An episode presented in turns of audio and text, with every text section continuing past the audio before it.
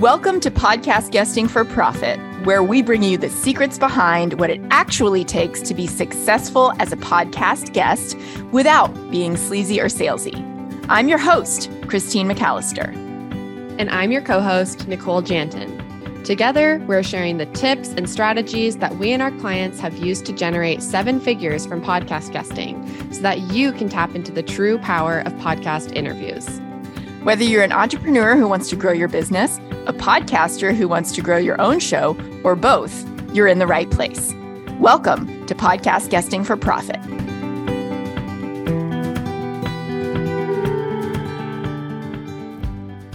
Hello, and welcome back to another episode of the Podcast Guesting for Profit podcast with your hosts, Nicole and Christine. In last week's episode, we reposted an encore of an episode launched last year in 2022 called The Top Three Tips for Podcast Guesting in 2022. All of those tips are still relevant and definitely important in 2023. So I definitely recommend going back and checking out that episode if you haven't listened already. But we wanted to come on and give you a bit of an updated, or rather an extended list of tips to help you to succeed in podcast guesting in 2023 and beyond. Yes, we're so excited to share these with you.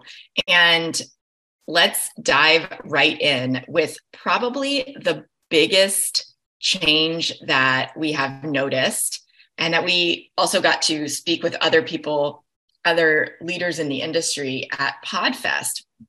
And that is that first and foremost, number one biggest tip we want you all to hear today is that the industry and specifically the number of people who are guesting and looking to guest is continuing to expand and explode at a massive rate, a massive rate.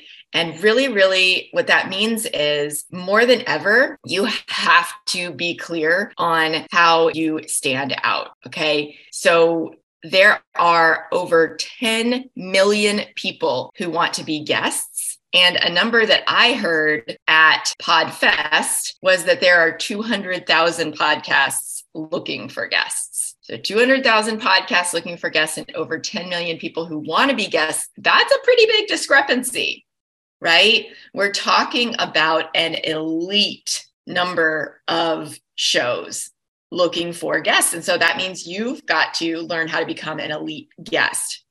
And where does that start, Nicole?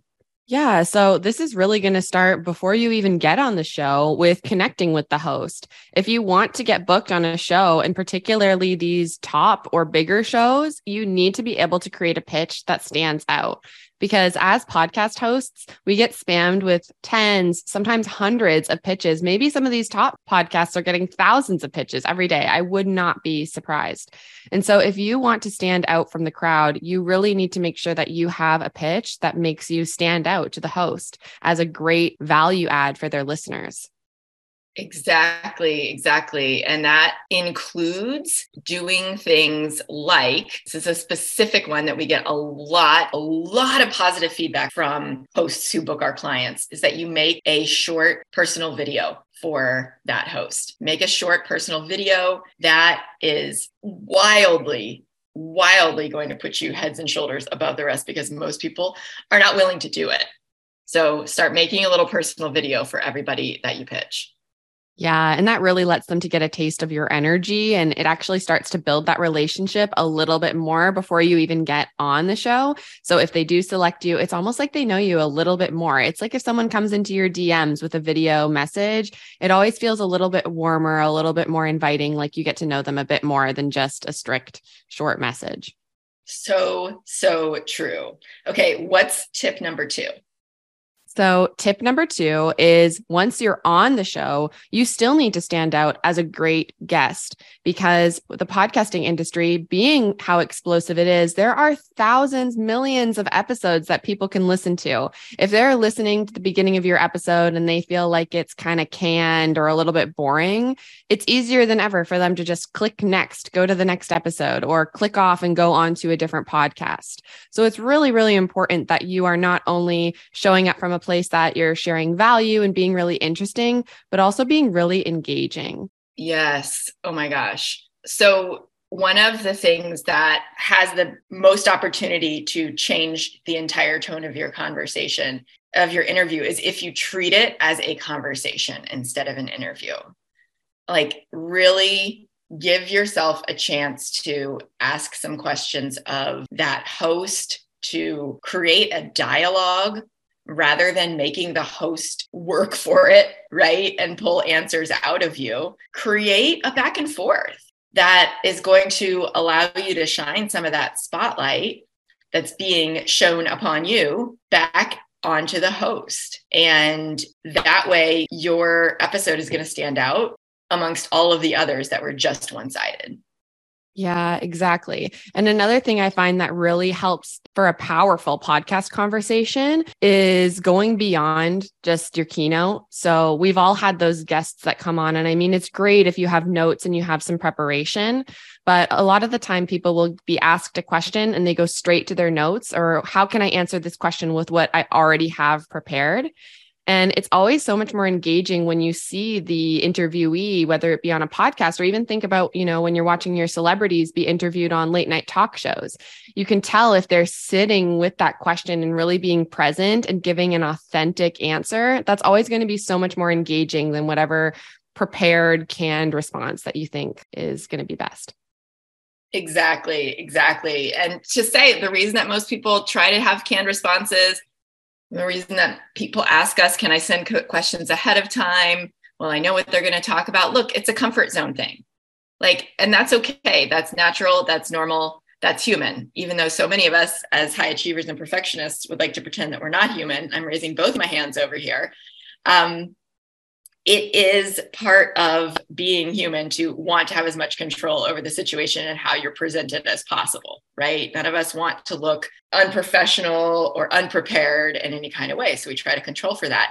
And that does come across um, more uptight, maybe than you normally are, more uncomfortable than you might normally be. And so this takes practice, this takes preparation and it is worth the practice and preparation rather than hiding behind you know very strict specific talking points and a lot of the time, I even notice that when people are going on as guests, even sometimes the tone of their voice will change. It's like right when you press record, right? We put on that buttoned up version of ourselves, and we're oftentimes afraid to be authentic. So it's really important that you put in the preparations that when you get on there, you can really feel like you can flow through it. You have all that preparation. You don't need to stick to a script or stick to this mask that you're wearing, you can really allow your heart to shine. And that's what's going to help you to connect with the audience and the host. Absolutely. Absolutely. I love that. I love the way you said that. All right. What's tip number three? So, tip number three is going to be for after the episode airs, which is promoting the episode and engaging with the host and their audience even after the episode has already aired. So it might actually surprise you that a lot of podcast hosts don't promote their episodes. And if they do promote their episode, it's often in a very small way. Maybe they have a very small mention of it at the end of their weekly newsletter. But this is a huge mistake. Yeah, absolutely. What is tip number three? Tip number three is to promote the episode and to engage with the host and the audience even after the episode has already aired. You might be surprised to hear that most podcast guests actually don't promote their episodes. And we find that this is a huge mistake. Exactly. Oh my gosh. This is such an opportunity to increase your credibility, your authority, to build that relationship with the host. And what I've heard from some of the top names in our industry is that while they might be going on lots of podcasts, they don't promote those because they just want to promote their own stuff to their feed. And that is a mistake. That is a mistake. That is choosing, you know, competition and scarcity over collaboration and possibility. And so really, really want to remind you of the power of showcasing a collaboration with someone else, which is what an interview is, right? That interview is going to make you look good. It is not going to take anything from you, right? So share it when it comes out and make sure that you tag that host in your posts. A lot of times you're going to get reshares in front of their audience. they are going to appreciate it. Hosts notice whether or not you share their episodes, especially if they've gone to the trouble of creating you assets, graphics, audiograms, any of those kinds of things, and sending you an email with that collateral inside it. And it's super important. We know this for the algorithm, but also to show that host that you are super appreciative of them to engage with the listeners who comment about that episode, engage with them, respond to their comments, thank them for listening, build those relationships with the listeners who went out of their way to share their to listen and share their takeaway, right? Form those connections and also help more people see your posts and the and the hosts host posts too. Hashtag host posts. Okay. and finally, I know that this is something that you are um, actively working on for us and have been doing lots of lots of research and um, and forming SOPs around. Um, what's what's the last part of this tip? Yeah. So the last part of this is going to be repurposing the episode into content. So, of course, you're going to be promoting the episode the day that it airs, have it marked on your calendar, fit it into your content calendar, however that looks for you. But then, even after that date, perhaps weeks later, even months later, you can continue repurposing that episode into content. So, for example, you could transcribe the episode and turn it into a blog post. This is really great for SEO. You could also create social media graphics with quotes from the episode, or you can turn it into a video or a podcast snippet for your YouTube, for your Instagram, for TikTok. As you probably know, video content is key. It really ramped up over the past couple years, and it's continuing to be one of the most engaging forms of content in the online space in 2023. So, being able to repurpose the podcast into these video content is actually going to help you to continue to convert from the episode, even after it's aired, even if they perhaps don't even listen to the full episode, right? They might just catch that snippet and that was the exact thing that they needed to hear. And you're going to keep drawing people back to that episode to listen on later because it really is an evergreen source of marketing. It's an evergreen asset. So the more you can continue to draw people back to that episode, it's just going to continue to serve you. And of course, the host is going to appreciate it as well.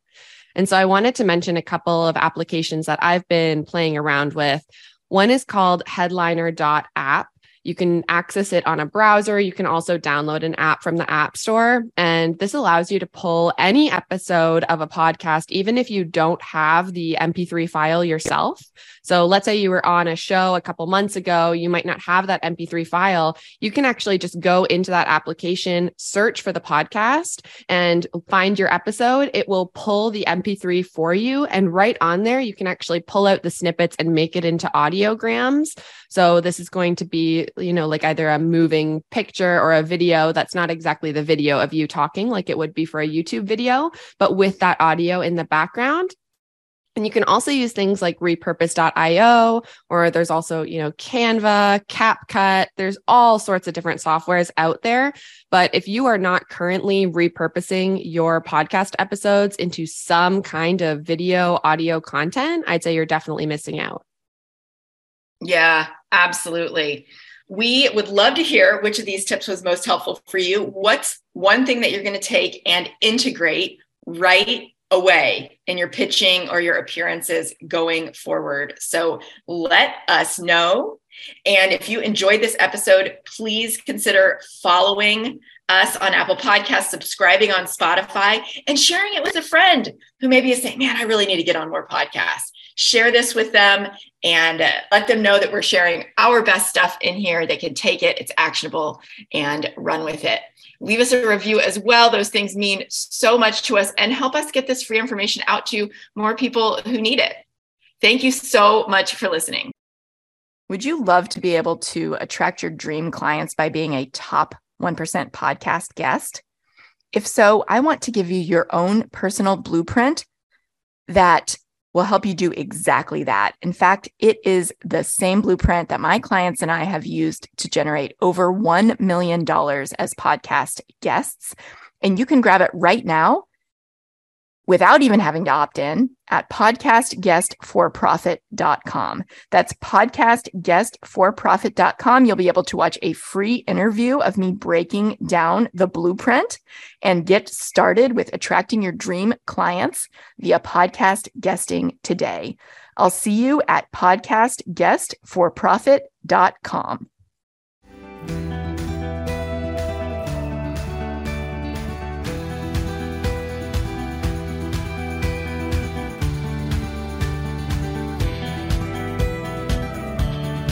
Here's to living your life with passion.